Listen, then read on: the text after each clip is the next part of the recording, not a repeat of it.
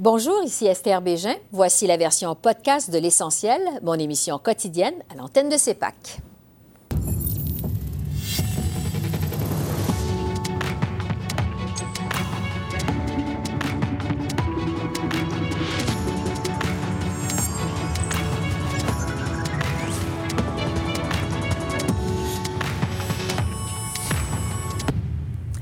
Bonsoir, Mesdames, Messieurs. Plus que trois jours maintenant avant le vote. Alors, voici le bilan du jour 37 de la campagne électorale au pays.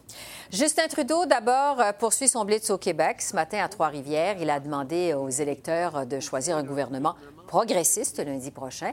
Le chef libéral a encore une fois brandi le spectre d'un Stephen Harper. Il a prévenu qu'un gouvernement conservateur allait couper dans les services aux citoyens qui ont été mis de l'avant par les libéraux et défaire tout plan de lutte contre les changements climatiques. Les journalistes ont aussi demandé à M. Trudeau euh, s'il craint que ses supporters ne sortent pas voter pour lui lundi et pourquoi il a effectué trois visites à Trois-Rivières depuis le jour du déclenchement de l'élection le 11 septembre. Voici donc Justin Trudeau sur tous ces sujets. Je pense que vous avez vu comme moi qu'à travers le pays, euh, dans euh, les arrêts qu'on fait dans les petites villes, dans les grandes villes, il y a énormément de bénévoles, de libéraux, de militants qui sont impliqués parce qu'ils savent à quel point ce choix est important lundi. C'est très possible qu'on se réveille avec un gouvernement le 22 qui a comme première priorité d'éliminer le seul vrai plan pour lutter contre les changements climatiques que le Canada ait jamais eu, qui va ramener des coupes et des austérités comme programme de croissance. Eh bien, ça ne fonctionne pas. Des libéraux d'un bout à l'autre de ce pays, mais aussi les Canadiens d'un bout à l'autre de ce pays savent très bien que le choix ne peut pas être plus clair. Ou bien on continue avec un gouvernement progressiste, ou bien on a une opposition progressiste et un gouvernement conservateur. On sait que ça n'a pas marché pendant dix ans sous Stephen Harper et Andrew Scheer propose exactement la même chose, les coupures et l'austérité.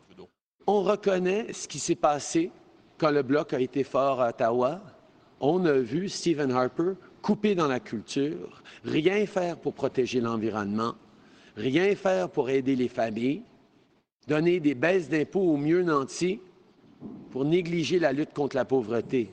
Les Québécois ne veulent pas un retour à ces années-là. C'est pour ça que les Québécois ont voté pour faire partie d'un gouvernement en 2015.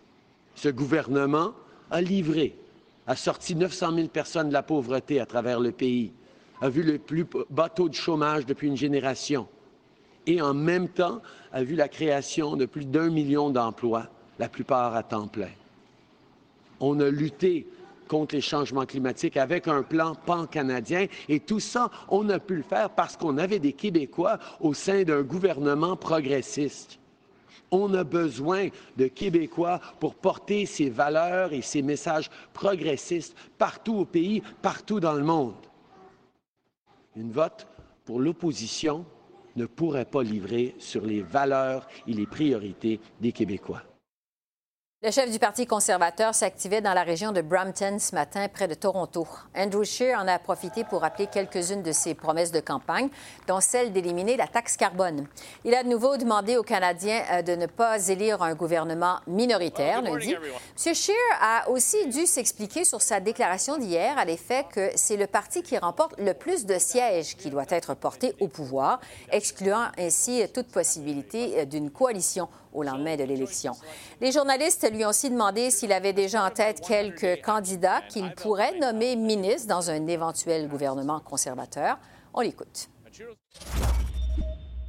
C'est clair maintenant qu'il y a un choix très, très clair entre une coalition entre l'NPD et le libéral qui va augmenter les, les, déficits, augmenter les impôts, et plus en plus de votre argent doit payer l'intérêt sur la dette, ou un plan responsable pour retourner aux budgets équilibré, au même temps qu'on laisse plus d'argent dans les poches des Canadiens. Euh, c'est euh, la convention, c'est euh, dans notre histoire moderne, c'est pour le, parti avec les, le plusieurs nombres de sièges peut faire un gouvernement, peut former un gouvernement. Et l'autre chose qui est claire est qu'un premier ministre qui sort d'une élection avec moins de sièges de notre parti démissionne. Ça, c'est une convention moderne aussi. On va assurer que nos, nos ministres sont expérimentés et qu'il y a la capacité et l'expérience pour, pour, être les ministres. Peut-être qu'on va avoir plus de 50 des femmes. C'est dépendant sur les résultats de l'élection de lundi.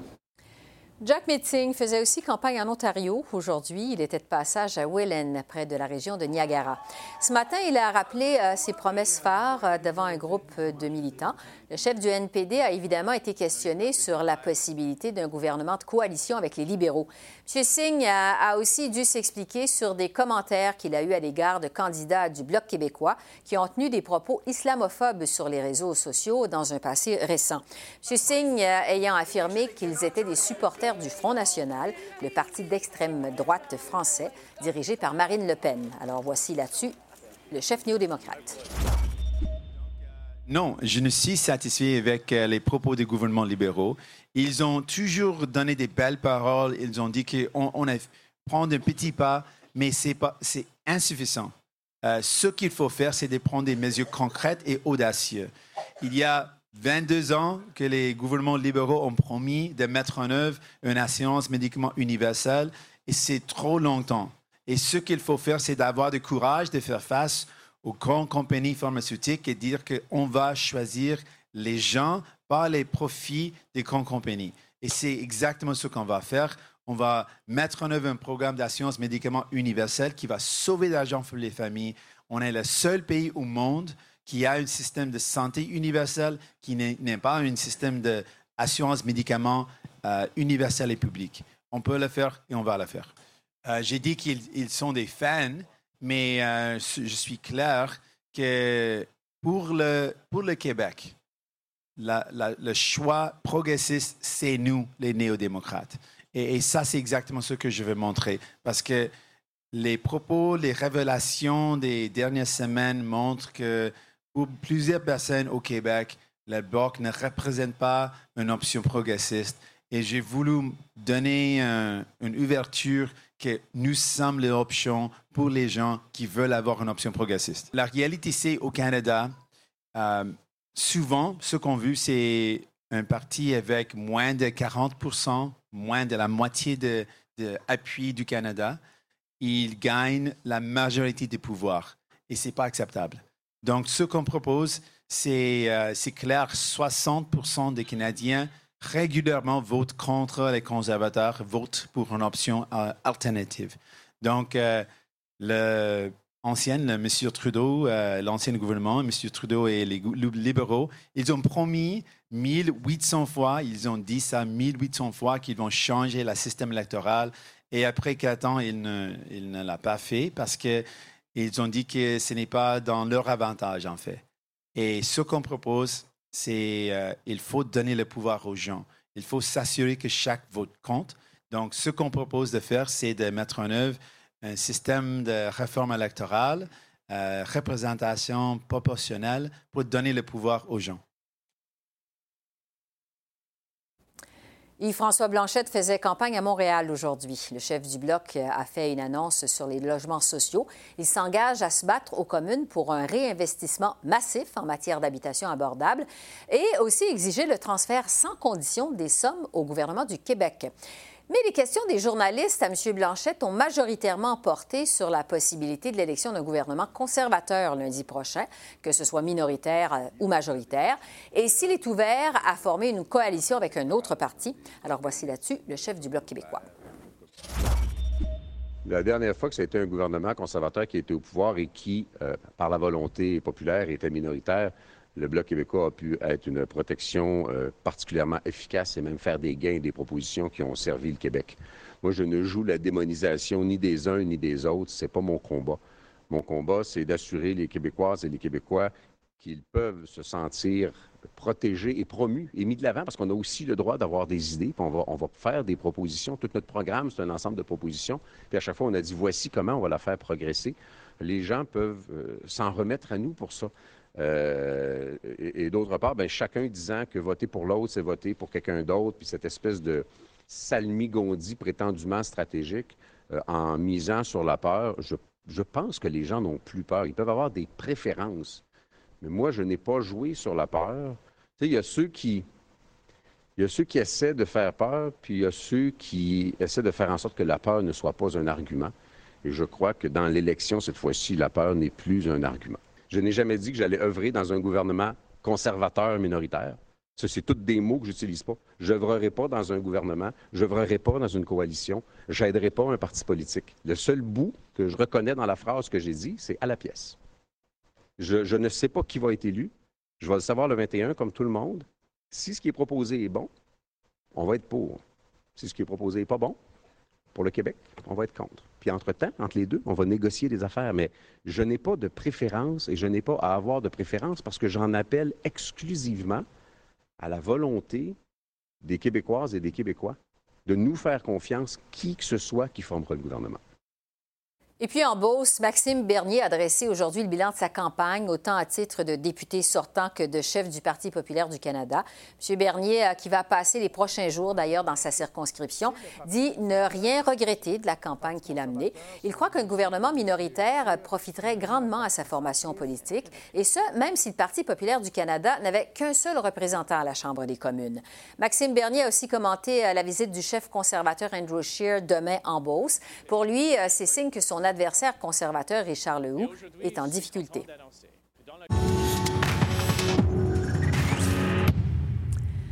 Maintenant, la question qui est sur toutes les lèvres à la veille du scrutin au pays, c'est est-ce que le Canada va se réveiller avec un gouvernement minoritaire le matin du 22 octobre, c'est-à-dire un gouvernement qui n'obtient pas la majorité des 170 sièges aux communes?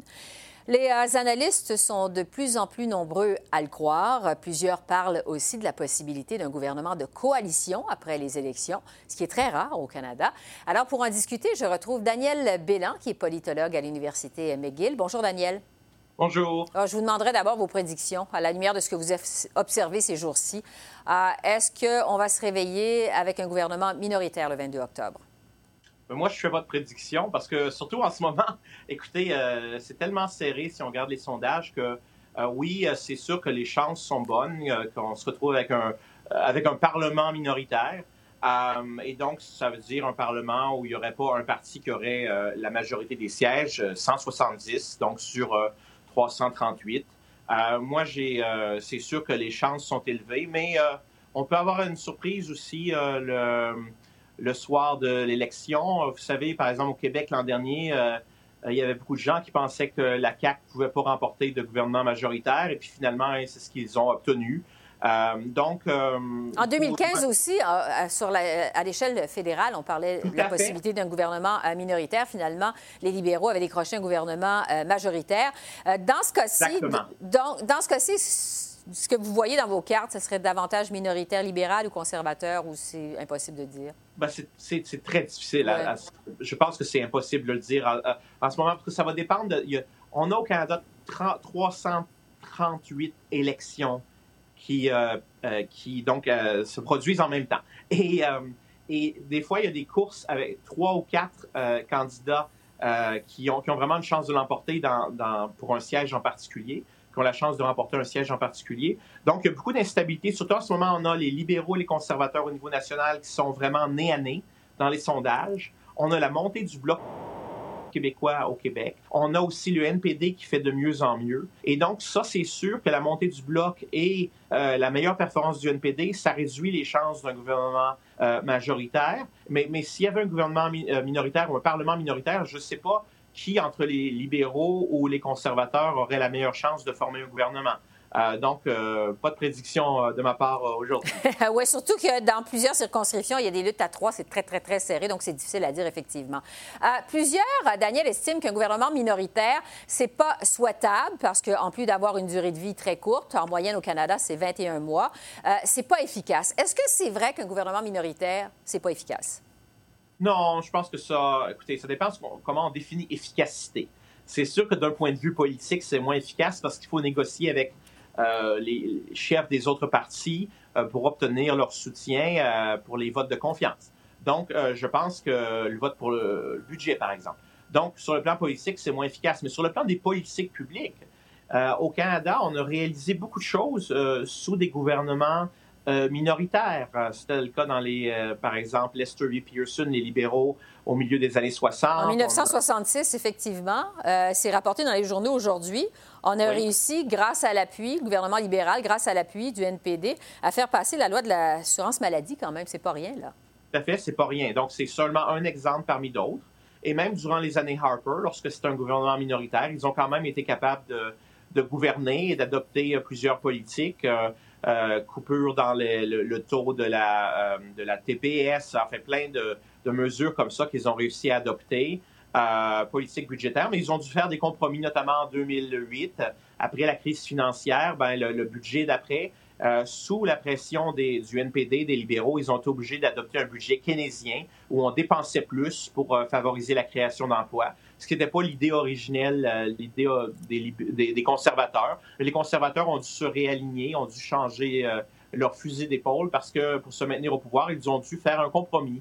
Donc, est-ce que c'est inefficace? Je pense qu'en matière de politique publique, non, c'est pas euh, euh, moins efficace qu'un gouvernement euh, majoritaire et ça peut, ça peut conduire à des vraiment favoriser des l'adoption de, mesures euh, vraiment importantes. Mhm. Mais sur le plan politique, c'est plus difficile et c'est vrai que ça dure moins longtemps en moyenne, évidemment, qu'un gouvernement majoritaire. Oui, euh, on rapporte également comme exemple entre 1972 et 1974, le gouvernement minoritaire de Pierre Trudeau, le père de Justin, avait fait adopter la loi sur l'indexation des régimes de retraite. Donc, ça peut être efficace, il faut le rappeler, un gouvernement euh, minoritaire. Maintenant, quand même, un gouvernement euh, minoritaire ne peut pas se comporter comme s'il était majoritaire, comme s'il y avait un mandat clair. Euh, il faut davantage tenir compte de la vie de la population. Est-ce que ça donne un gouvernement qui gouverne davantage en fonction des sondages? Je pense que c'est un gouvernement qui gouverne davantage en fonction de ce que les chefs des autres partis peuvent accepter. Et puis, je pense que tout le monde regarde les sondages. Ce n'est pas seulement le premier ministre d'un gouvernement minoritaire, mais c'est aussi les chefs des autres partis. Donc oui, les sondages, euh, en fait, les sondages ont une importance particulière du gouvernement minoritaire parce que l'élection peut se produire à tout moment. C'est-à-dire qu'on peut avoir la dissolution euh, de la Chambre des communes, euh, du Parlement, du Sénat et de la Chambre des communes à tout moment, parce que si on, si on, perd un vote de confiance, normalement, le premier ministre démissionne, et après ça, normalement, on devrait avoir des élections. Et donc, on regarde les sondages de près parce que ce c'est pas seulement le, le, premier ministre, mais c'est aussi euh, le chef de l'opposition et les autres chefs de parti parce qu'ils se demandent bah, quand est-ce que je peux faire tomber le gouvernement? Mm-hmm. Est-ce que je fais bien dans les sondages? Le, c'est un gouvernement minoritaire conservateur, les libéraux, les NPD, ils regardent les sondages, ils se disent Ah, mais est-ce que c'est le temps de faire tomber le gouvernement conservateur? Euh, est-ce qu'on a une chance de remporter l'élection si on fait tomber le gouvernement puis il y a une élection? Ou est-ce que c'est mieux d'attendre? Donc, c'est tout un jeu politique. Les sondages sont importants, mais pour tous les partis politiques et pas seulement pour le parti au pouvoir. Oui, parce qu'en plus, ça peut jouer contre le parti euh, d'opposition euh, que de faire tomber un gouvernement. Donc, euh, vraiment, il faut prendre ça en considération également. juste un mot sur la durée des gouvernements minoritaires. Règle générale au Canada, bon, 18, 21 mois. Est-ce que c'est écrit dans le ciel que ça va être de courte durée ou si ça pourrait durer plus longtemps qu'un an et demi, presque deux ans? Oui, ça pourrait durer plus longtemps. Ça dépend encore là du calcul politique des différents partis. Est-ce qu'ils pensent que, ben, déjà, normalement, on n'aurait pas d'élection euh, six mois ou même un an après, euh, normalement. Euh, c'est parce que le parti qui, justement, qui, vote contre le gouvernement, qui fait tomber un gouvernement, ben, il ne veut pas être responsable de l'impopularité d'avoir une, autre élection vraiment pas quelques mois ou même un an après l'élection précédente. Donc, il y, a beaucoup de calculs politiques, mais, c'est vrai que ça peut durer plus de deux ans, ça peut durer jusqu'à jusqu'à cinq ans, c'est la durée maximum pour entre deux élections au Canada, c'est cinq ans. Ah, mais évidemment, ça, serait euh, difficile à imaginer aussi long, mais on peut imaginer facilement un gouvernement minoritaire durer trois ans, trois ans et demi ou quatre ans. Hein. Ah, donc, ça, ça, peut dépasser quand même les euh, deux ans, euh, un an et demi, deux ans. Bon. Maintenant, sur la possibilité d'avoir un gouvernement de coalition, parce qu'il y a certaines personnes qui parlent de ça, d'une alliance, d'une coalition entre les libéraux et le NPD au lendemain de l'élection. On n'a pratiquement jamais vu ça au Canada. je pense que, sauf erreur, on a vu ça une fois au provincial du côté de l'Ontario, mais au Canada, ça s'est jamais vu? C'est-à-dire qu'on l'a vu dans, au niveau provincial plus qu'une fois. Il y a eu Ontario entre 85 et 87, mais dans d'autres provinces, on a eu aussi des coalitions ou quelque chose qui ressemble à une coalition, comme en Saskatchewan et ailleurs. Mais euh, au niveau fédéral, le seul exemple qu'on pourrait trouver, c'est un gouvernement d'union, mais c'était une forme de coalition. C'est en 1917. ça fait longtemps, ça fait plus d'un siècle, avec Premier, ministre Borden, conservateur, qui, lui, a recruté des, députés libéraux qui ont formé un gouvernement d'unité nationale au moment où il y avait un débat sur la conscription. Et, le, chef du Parti libéral à l'époque était Wilfrid Laurier, a refusé d'entrer dans un accord de coalition, de, signer un accord avec les conservateurs mais il y a des, députés euh, libéraux qui se sont joués au gouvernement, qui sont devenus ministres. Donc, il y a un exemple, si on veut, mais ça fait longtemps, c'était durant la guerre, la Première Guerre mondiale. Euh, puis c'est vrai que ça fait pas partie de, la façon dont on fait les choses normalement à Ottawa, mais il n'y a absolument aucune loi, il n'y a rien dans notre Constitution, dans, euh, dans nos conventions qui empêche la formation d'une coalition au niveau fédéral ou au niveau provincial. Pourquoi c'est aussi rare au Canada alors que c'est très fréquent dans d'autres pays? Je pense par exemple à l'Irlande. Oui, bien, et en partie notre système électoral. Mhm. Euh, c'est sûr que si on avait un élément de proportionnel ou que ce serait un système proportionnel, ben, les coalitions seraient beaucoup plus importantes. Ça dépend aussi du nombre de partis. Donc, il y a des pays comme en Italie ou en Israël où c'est très instable. Il y a des coalitions qui peuvent changer. Souvent, en Israël, c'est leur deuxième élection en moins d'un an, puis je pense qu'ils n'ont pas encore euh, décidé qui serait le premier ministre. Et ça fait quand même longtemps qu'ils ont eu la deuxième élection. Donc, euh, nous, au Canada, on n'est pas habitués à ça. Il y a d'autres pays aussi, comme la Belgique, où ça a déjà arrivé, où ça a pris plus de 500 jours avant de former une coalition pour être au pouvoir. Donc, au Canada, en général, euh, les tractations après une élection ne durent pas aussi longtemps. Et puis la décision, lorsqu'on a un Parlement minoritaire, c'est-à-dire qu'il n'y a pas de parti qui a plus de 170 députés, 170 ou plus, ben, on, y va souvent avec euh, euh, euh, un gouvernement minoritaire, donc il n'y a pas d'alliance formelle.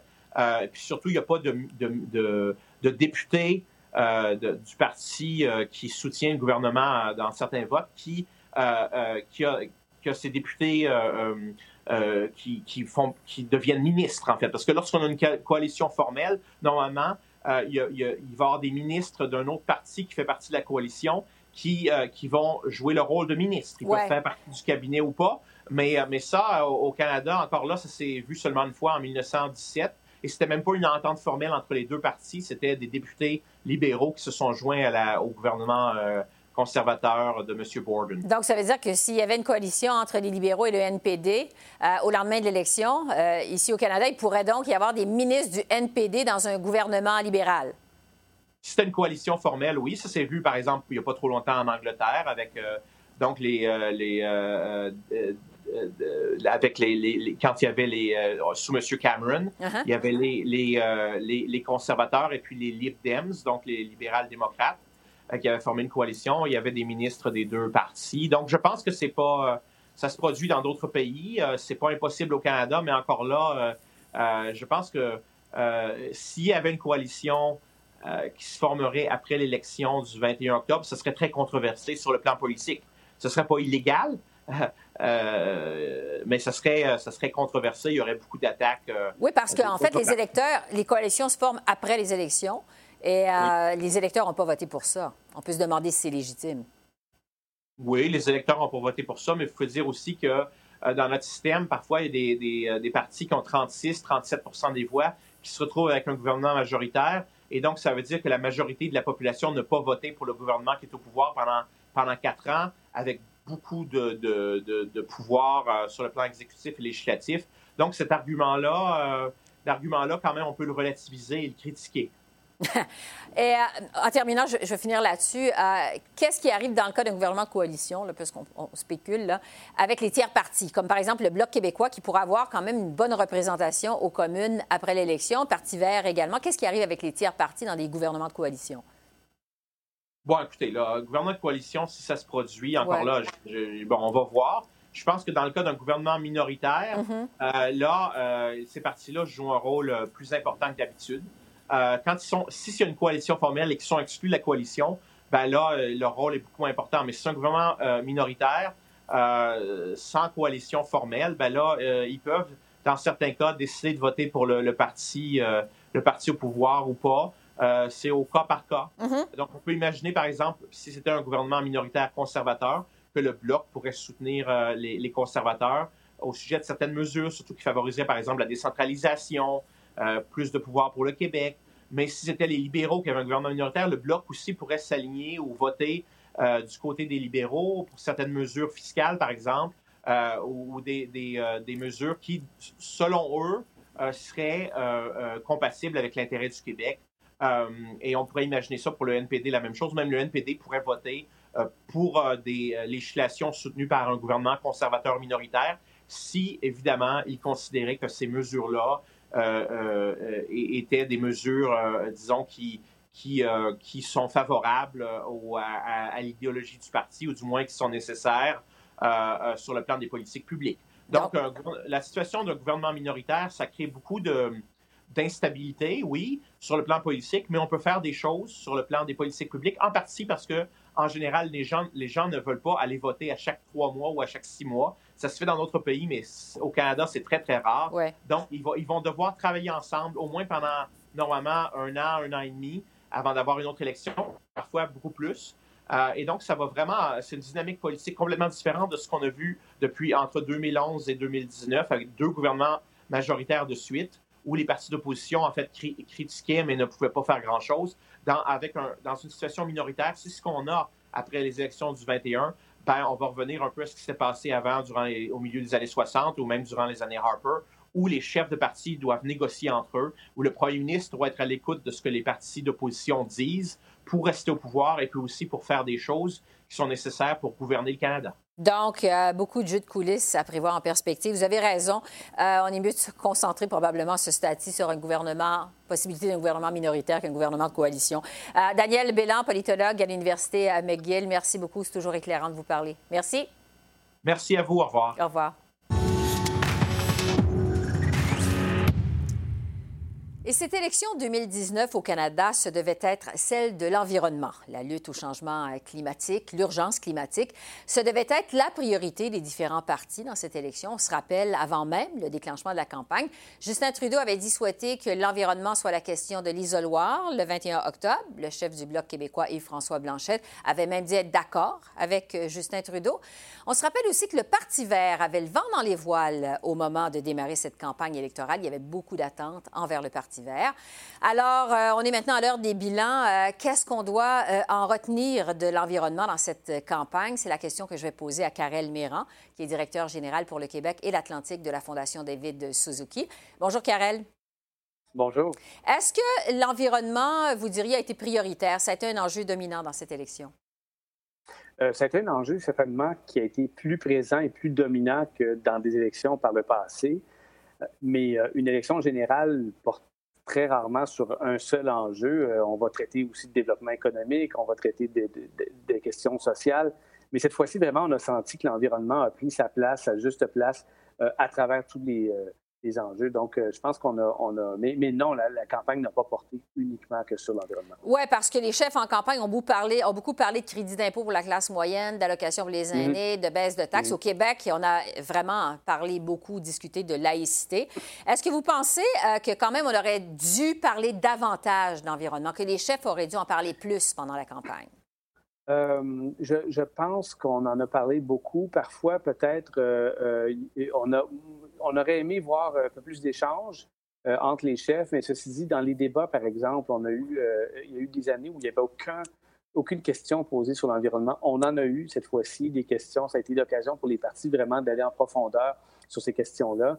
Euh, donc, on, pense que dans l'ensemble, l'électeur maintenant peut comprendre un peu les distinctions qu'il y a entre les partis et, entre, les, entre les partis entre eux sur ces questions environnementales et peuvent faire un choix éclairé. Maintenant, est-ce que la question de l'urne à la fin va être l'environnement ou autre chose? C'est vraiment difficile à dire. On ne le saura pas euh, avant même les analyses, après les élections. Mais on en a parlé, euh, euh, je pense, c'est jamais suffisant, mais je pense qu'on en a parlé au moins de façon significative cette fois-ci. Bon, j'aimerais vous ramener sur un moment quand même marquant de la campagne électorale, cette marche pour le climat à Montréal le 27 septembre avec la jeune Greta Thunberg, qui a mm-hmm. attiré quelques centaines de milliers de personnes. Donc, vraiment, ça a été un événement marquant de cette campagne. Les chefs, à ce moment-là, ont beaucoup mis l'accent euh, sur la lutte au changement climatique. Euh, est-ce que vous les avez trouvés euh, sincères ou opportunistes? Oh, je, pense que je pense que il y a une sincérité là-dedans, c'est évident, mais en même temps, on sait que ce sont des politiciens qui sont en campagne et que s'il y a une grande mobilisation autour d'un enjeu, bien, bien, que les gens portent attention à un enjeu, bien sûr que les politiciens vont profiter de ce moment-là pour en parler. Et donc, c'est tout à fait normal qu'ils le fassent. Euh, ce qui est important de comprendre aussi, c'est que ce qui s'est passé en septembre, c'est quelque chose d'inédit dans l'histoire du pays. Euh, il y a eu des marches qui ont rassemblé euh, près de 100 000 personnes à Vancouver, 30 000 personnes à Ottawa, 30 000 personnes à Québec. Dans les petites villes, Victoriaville, il y avait 2 000 personnes, à Drummondville aussi, Rimouski, Rouen. et donc, vraiment, on a dépassé largement le cadre habituel des manifestations environnementales et on se rend compte qu'on arrive à une forme de masse critique euh, au pays de gens qui veulent que les politiciens, que les élus agissent sur cet enjeu-là.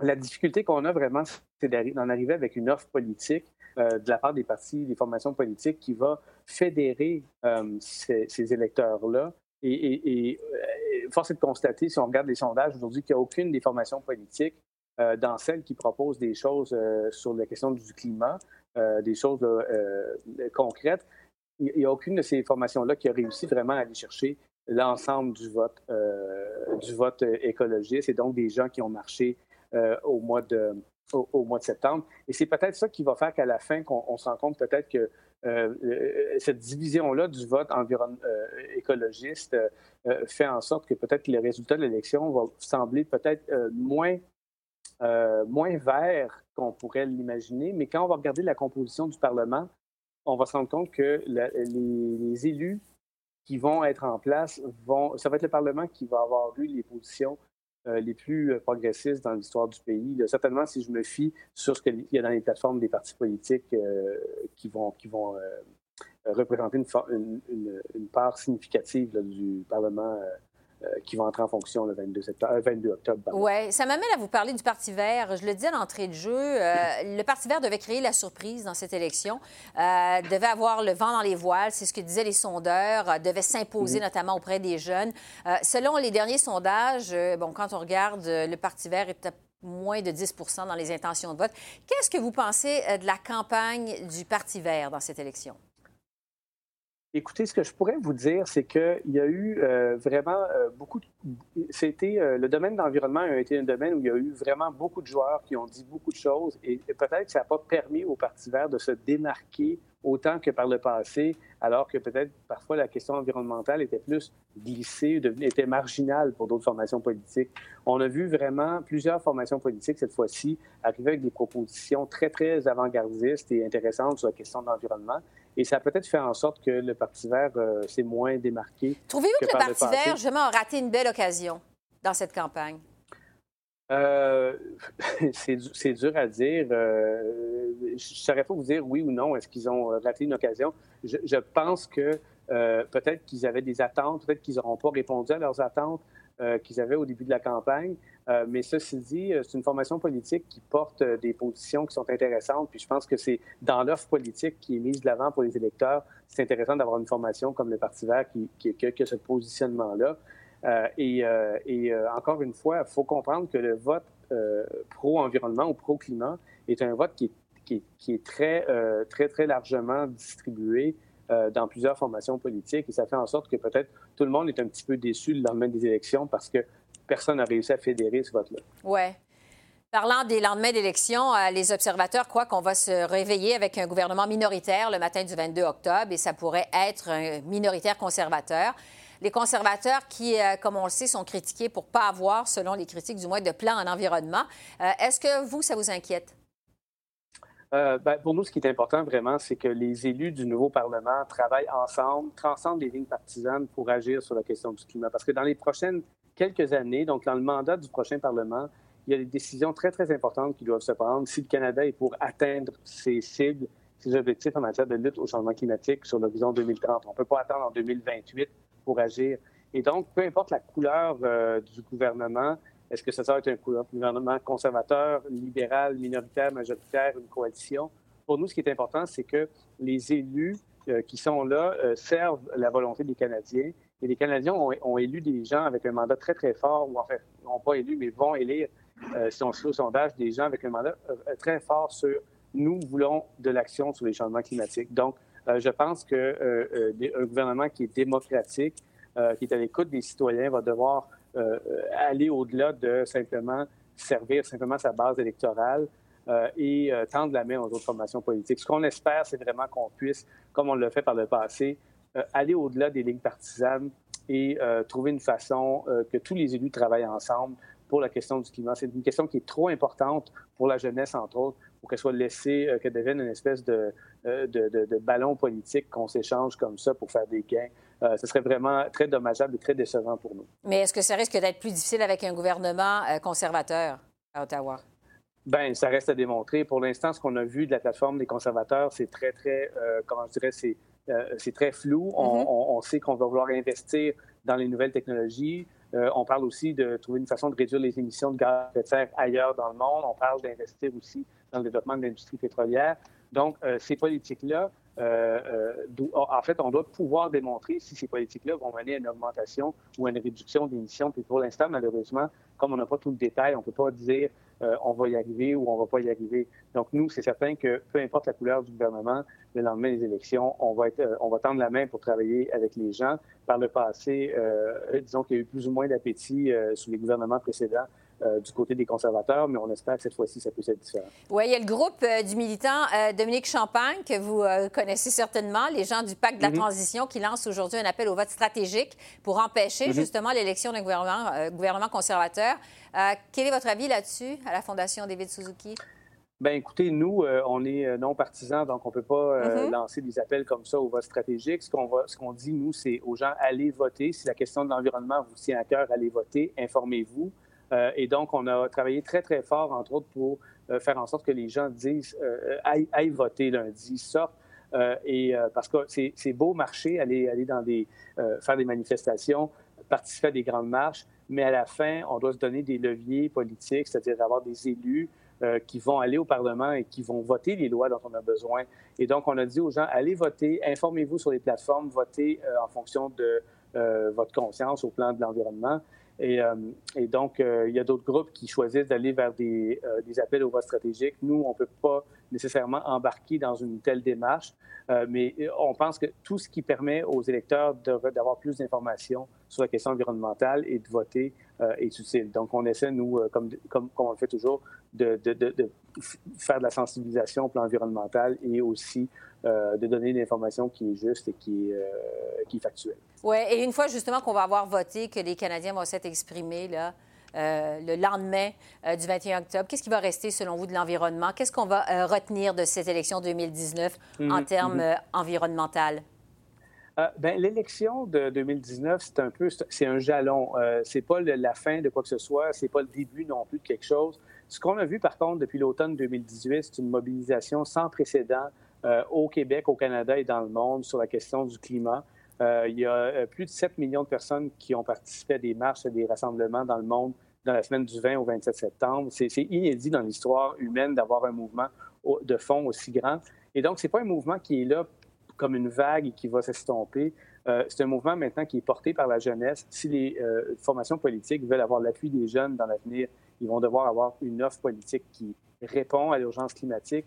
Et, euh, et, si on se dirige vers un gouvernement minoritaire, c'est évident qu'on dit souvent que le, premier jour du gouvernement minoritaire, c'est le, premier jour aussi de la prochaine campagne électorale.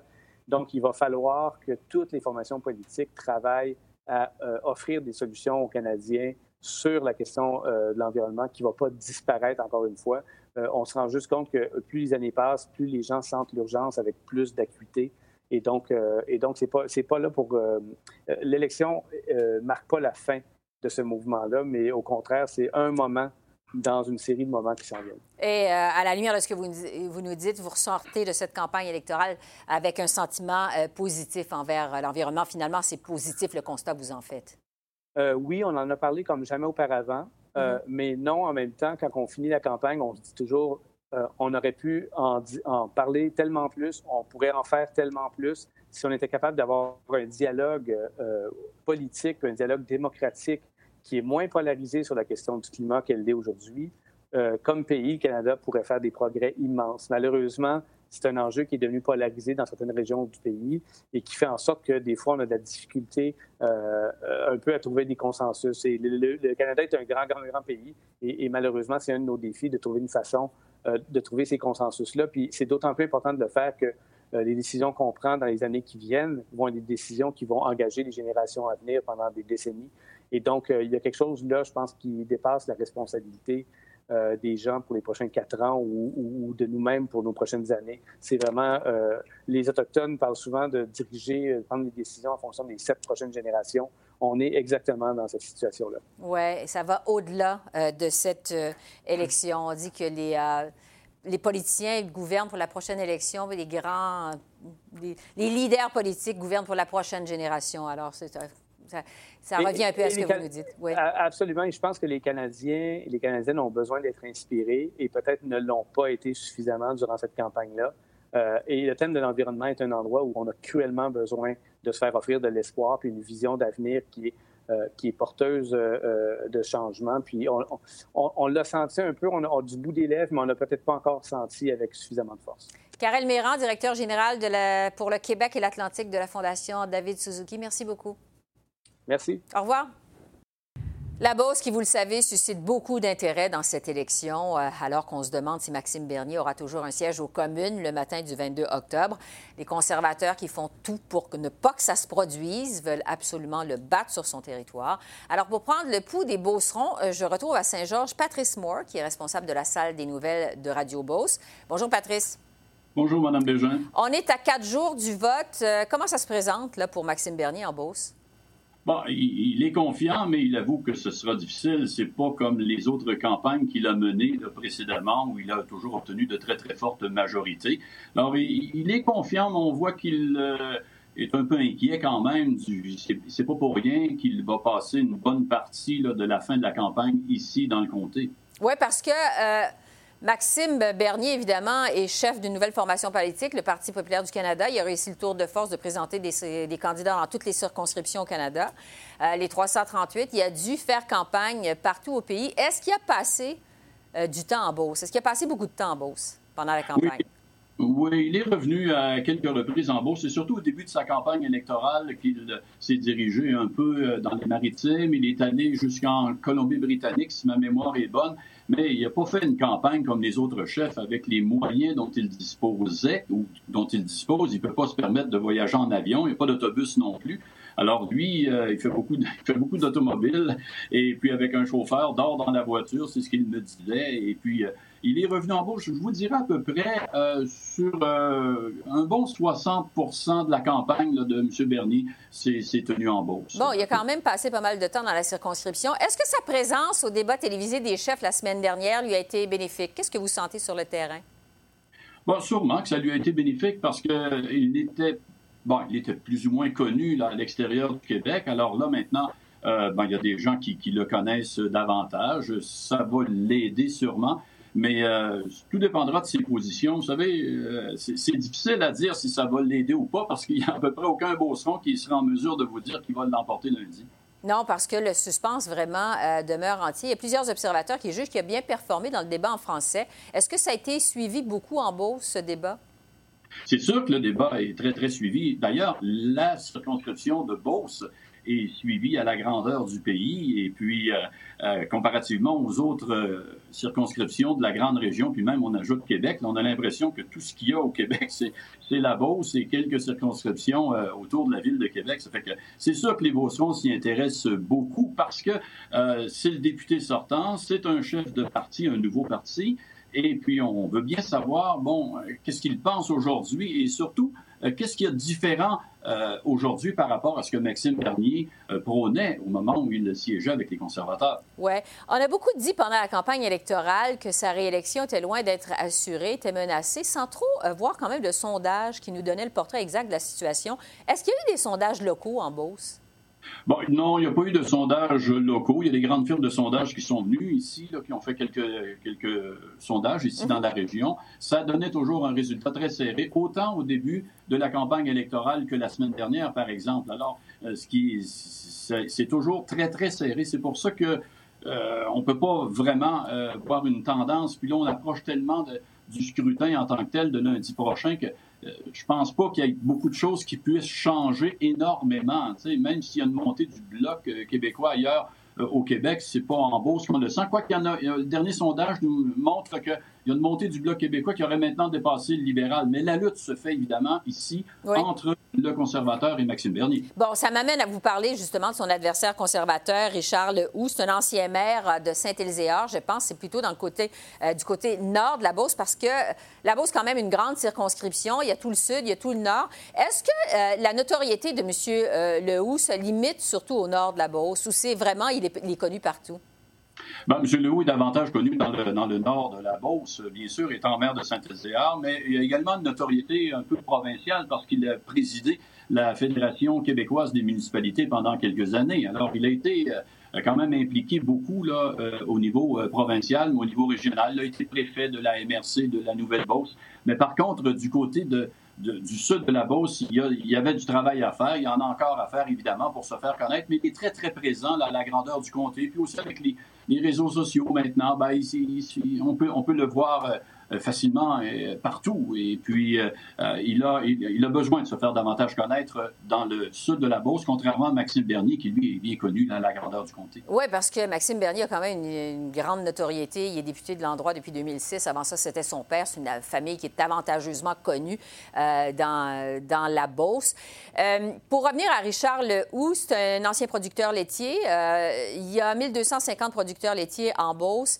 Euh, on sait que Maxime Bernier a une position très sur la gestion de l'offre au moment de la course euh, au leadership du Parti conservateur. Est-ce que, euh, en fait, je demandais jusqu'à quel point ça lui nuit en Beauce que cette position sur la gestion de l'offre? Est-ce que ça le suit encore aujourd'hui? Oh oui, ça le, ça le, suit toujours. Ce matin, on avait un débat sur nos ondes, un face-à-face impliquant M. Lehoux et M. Bernier pendant 40 minutes, ils, se sont, ils se sont parlé. Il y a eu une bonne discussion. Ça a été serré sur plusieurs sujets. Euh, pour pas dire musclé. Euh, la gestion de l'offre, évidemment, Maxime Bernier dit écoutez, on va racheter des quotas. aux producteurs qui sont sous ce système-là. Ils vont tous devenir des millionnaires. Ce à quoi M. Lehoux dit non, oubliez ça, on n'a pas personne qui va devenir millionnaire. Et puis, M. Lehoux lui brandit le spectre de si on a beaucoup de, de lait, de fromage et des œufs qui arrivent de l'extérieur, ben on va acheter, si c'est moins cher, euh, M. Bernier dit c'est le fun, le consommateur va y gagner, mais où sera l'achat local à ce moment-là? Qu'est-ce qui va arriver avec nos producteurs? On va euh, tout simplement euh, mettre fin à cette industrie-là. Alors, vous voyez, il y a deux lignes de pensée. Ce n'est pas, pas là que M. Bernier va faire le plein de vote. Là, ça, il le sait pertinemment. Il y a eu un débat organisé par l'Union des producteurs agricoles ici dans la région. Les candidats y étaient tous et M. Bernier ne s'est pas présenté là. Je pense qu'il n'y avait pas de pour enlever une expression Beauceron, il n'y avait pas d'argent à faire là, lui-là. Et euh, en fait, bon, on constate que c'est encore un enjeu qui est important dans la Beauce que celui de la gestion de l'offre. Maintenant, euh, Patrick, j'aimerais vous entendre. Les Beaucerons, on le sait, sont reconnus pour être des gens qui sont très fiers.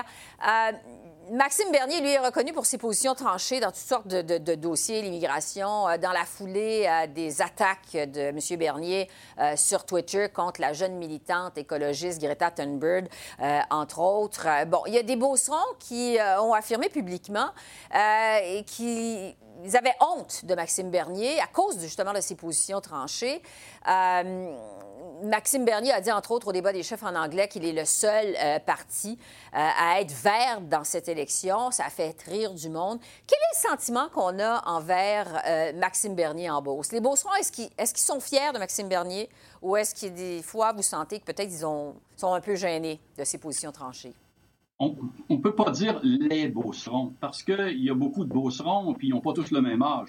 Si on regarde les trentenaires, par exemple, qui sont plus, euh, plus verts, plus tournés vers l'environnement, on le voit dans leur discours, euh, M. Bernier va peut-être avoir un peu plus de difficulté à, adhérer à, ce qu'il prône. Alors qu'on s'en va du côté des agriculteurs, bon, il n'y en, a pas beaucoup qui vont aller derrière M. Bernier. Euh, et aussi les retombées économiques de l'agriculture. Pensez aux gens qui s'achètent des pick-up, qui s'achètent toutes sortes de produits, puis de machinerie agricole. Alors ça a quand même une importance capitale termes en termes de vote comme tel. Ce sont des gens qui qui vont voter. Les, les, jeunes sont plus environnementalistes, alors ils ne suivront pas nécessairement M. Bernier, mais il y a quand même une bonne base, Maxime Bernier, euh, du fait que, euh, de par sa notoriété, vous l'avez évoqué mhm. tout à l'heure, la notoriété de M. Bernier, euh, son père et tout ça, alors lui mise sur ces, ces gens-là qui vont l'appuyer, là, coûte que coûte, là, peu importe ce qui... Je dirais pas peu importe ce qu'il va dire, mais il y a des gens qui vont partager le point de vue de M. Bernier parce qu'il y a quand même de ce,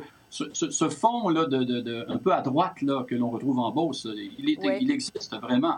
Et l'autre chose, bon, les Beaucerons sont fiers, mais ils sont aussi loyaux. Et euh, jusqu'à maintenant, ils ont été très loyaux justement à la famille euh, Bernier. Il faudra voir euh, évidemment comment ça va se traduire lundi soir. une chose est certaine, c'est que le conservateur Richard Lehoux fait tout pour l'emporter. Vraiment, pour le Parti conservateur, c'est une circonscription, la Beauce, qui est très importante. Vous attendez d'ailleurs la visite d'Andrew Scheer d'ici la fin de la semaine, d'ici demain, je pense. Non, effectivement. Demain, en fin d'après-midi, le chef du Parti conservateur, M. Scheer, sera en Beauce. Il sera à Saint-Georges dans un pub sur la première avenue entre 16h et 17h. Et puis, euh, justement, euh, pas plus tard qu'aujourd'hui, j'ai posé la question à M. Bernier euh, concernant la visite de M. Scheer, parce que, souvenez-vous, lors du débat en français, M. Scheer avait dit à Maxime Bernier, en le tutoyant même, Maxime, tu vas rien changer, tu vas pas gagner non plus en bourse. Je lui ai demandé si vous aviez eu l'occasion de lui répondre lors du débat en français, parce que je ne sais pas pourquoi, mais il ne lui a pas répondu immédiatement. Qu'est-ce que vous lui diriez aujourd'hui? Ben, M. Bernier m'a répondu ce matin que euh, si M. Scheer vient ici, c'est parce que c'est Richard Lehoux qui est en danger. C'est pas lui. C'est pour ça qu'il a avancé. C'est peut-être pas certain que, ça va se produire. Et c'est pour ça qu'il pense que M. Scheer vient ici. Il dit carrément M. Lehoux est en danger. Sentez-vous que Andrew Scheer a, euh, pour prendre une expression euh, beauceron, a du tirando en Beauce? Est-ce que, est que les gens l'aiment? Est-ce qu'il y a de l'attrait pour les beaucerons? Il, est connu, c'est correct, les gens l'ont vu dans les débats, mais avant d'arriver et de, le choisir comme étant le premier avec qui on voudrait aller prendre une bière, on n'en est pas là, avec Andrew Scheer. Euh, c'est un, monsieur bien gentil, il est souriant, et puis euh, la Beauce a, élu très, très souvent des, conservateurs. Hein. On pense à la famille Bernier. Bon, qu'ils n'ont pas peur d'Andrew Scheer, ça c'est certain. Là. Ça, ça c'est pas ça qui, qui, les dérange. À savoir si s'ils sont vraiment derrière lui, il y en a quand même une bonne partie là, qui, qui, seront avec, avec M. Scheer, mais dans quelle proportion? C'est le grand mystère de la Beauce. Et pendant ce temps, il ne faut pas oublier, Patrice, que euh, Maxime Bernier, lui aussi, a une arme redoutable. Euh, bon, il n'y a, pas, euh, a pas un chef de parti, parce qu'il est lui-même chef de parti, mais c'est son père, Gilles Bernier, ancien député, ancien animateur radio, qui fait campagne pour lui, beaucoup, qui s'active vraiment beaucoup en Beauce actuellement. Oui, mais M. Bernier a plus de 80 ans maintenant. Les gens qui l'ont connu à la radio ont à peu près son âge. Là. Ça fait que, tu l'influence du gars de radio, moi, je pense que c'est moins, c'est moins présent. Euh, cependant, du côté de la députation, oui, c'est vrai que les gens se souviennent de, Gilles Bernier, évidemment, mais ce sont des gens qui, sont un peu plus vieux, je vous dirais. ils ont moins le, sentiment d'appartenance. M. Bernier fait campagne, d'ailleurs, pour son fils. Il va dans des centres d'accueil. Euh, où euh, tout le monde le connaît très bien. Mais je ne suis pas certain qu'au cégep, on, va le connaître aussi euh, de la même façon. Mais ça reste que il a une très grande notoriété et un très grand pouvoir d'influence encore, mais auprès d'une certaine clientèle. Oui, c'est une nuance importante. En tout cas, le suspense est vraiment entier à vous écouter.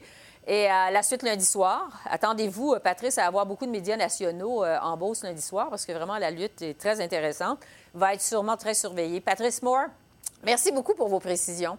Merci. Ça me fait plaisir. Je sais qu'on va veiller tard lundi. Oui, comme euh, plusieurs euh, au Québec et au Canada, mais euh, c'est une lutte qui s'annonce particulièrement intéressante en Beauce. Merci beaucoup. Merci, au revoir. Alors voilà, c'est comme ça qu'on a vu l'essentiel du jour 37 de la campagne électorale. Esther Bégin qui vous remercie d'être à l'antenne de CEPAC, la chaîne d'affaires publiques par câble. Peter Van Dusen prend la relève dans un instant pour vous présenter Primetime Politics et poursuivre notre couverture de l'élection 2019. Je vous laisse sur des images des faits saillants de cette 37e journée de campagne au pays. Je vous souhaite une excellente fin de soirée et à demain.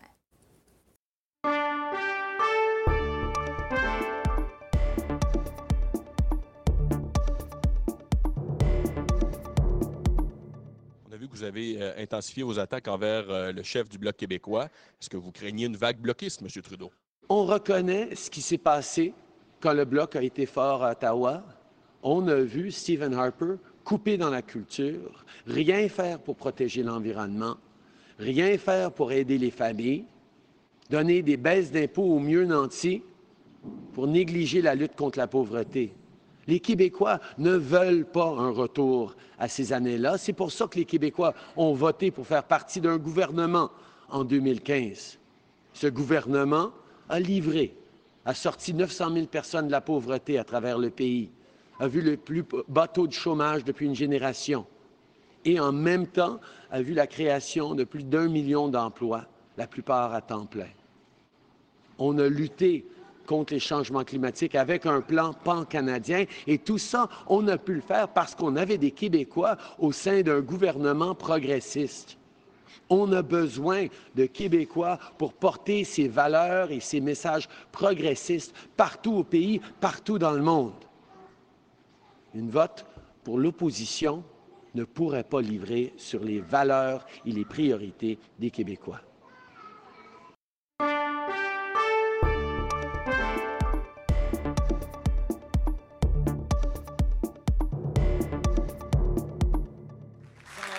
Canada Hier, vous étiez à Montréal. Euh, vous avez fait un rapprochement entre certains candidats du Bloc et Marine Le Pen et le Front national. Est-ce que vous regrettez d'être allé si loin que de comparer le Bloc à une formation d'extrême droite en France? Euh, j'ai dit qu'ils sont des fans, mais euh, je suis clair que pour le, pour le Québec, le choix progressiste, c'est nous, les néo-démocrates. Et, ça, c'est exactement ce que je veux montrer. Parce que les propos, les révélations des dernières semaines montrent que pour plusieurs personnes au Québec, le Bloc ne représente pas une option progressiste. Et j'ai voulu donner une ouverture que nous sommes l'option pour les gens qui veulent avoir une option progressiste. Vous ne regrettez, regrettez pas d'avoir associé le Bloc Pardonnez-moi, avoir associé le bloc au Front national, c'est un, un, gros saut là, que vous faites. Là. Pourquoi? Je, je n'ai pas dit qu'ils sont associés. Ce que j'ai dit, c'est qu'on a des membres de bloc qui sont des fans de ce, ce groupe et, et ça, c'est quelque chose qui est troublant. Sure. Uh, I said in my speech yesterday that it's troubling that the bloc has the certain re revelations that came out with uh, certain comments they've made, and the fact that they've got members that were fans of really divisive groups. And that makes it clear that they're not really the progressive option for Quebecers. And I said, if you want a progressive option in Quebec, for those who are looking for a home, we are your home. New Democrats are your home.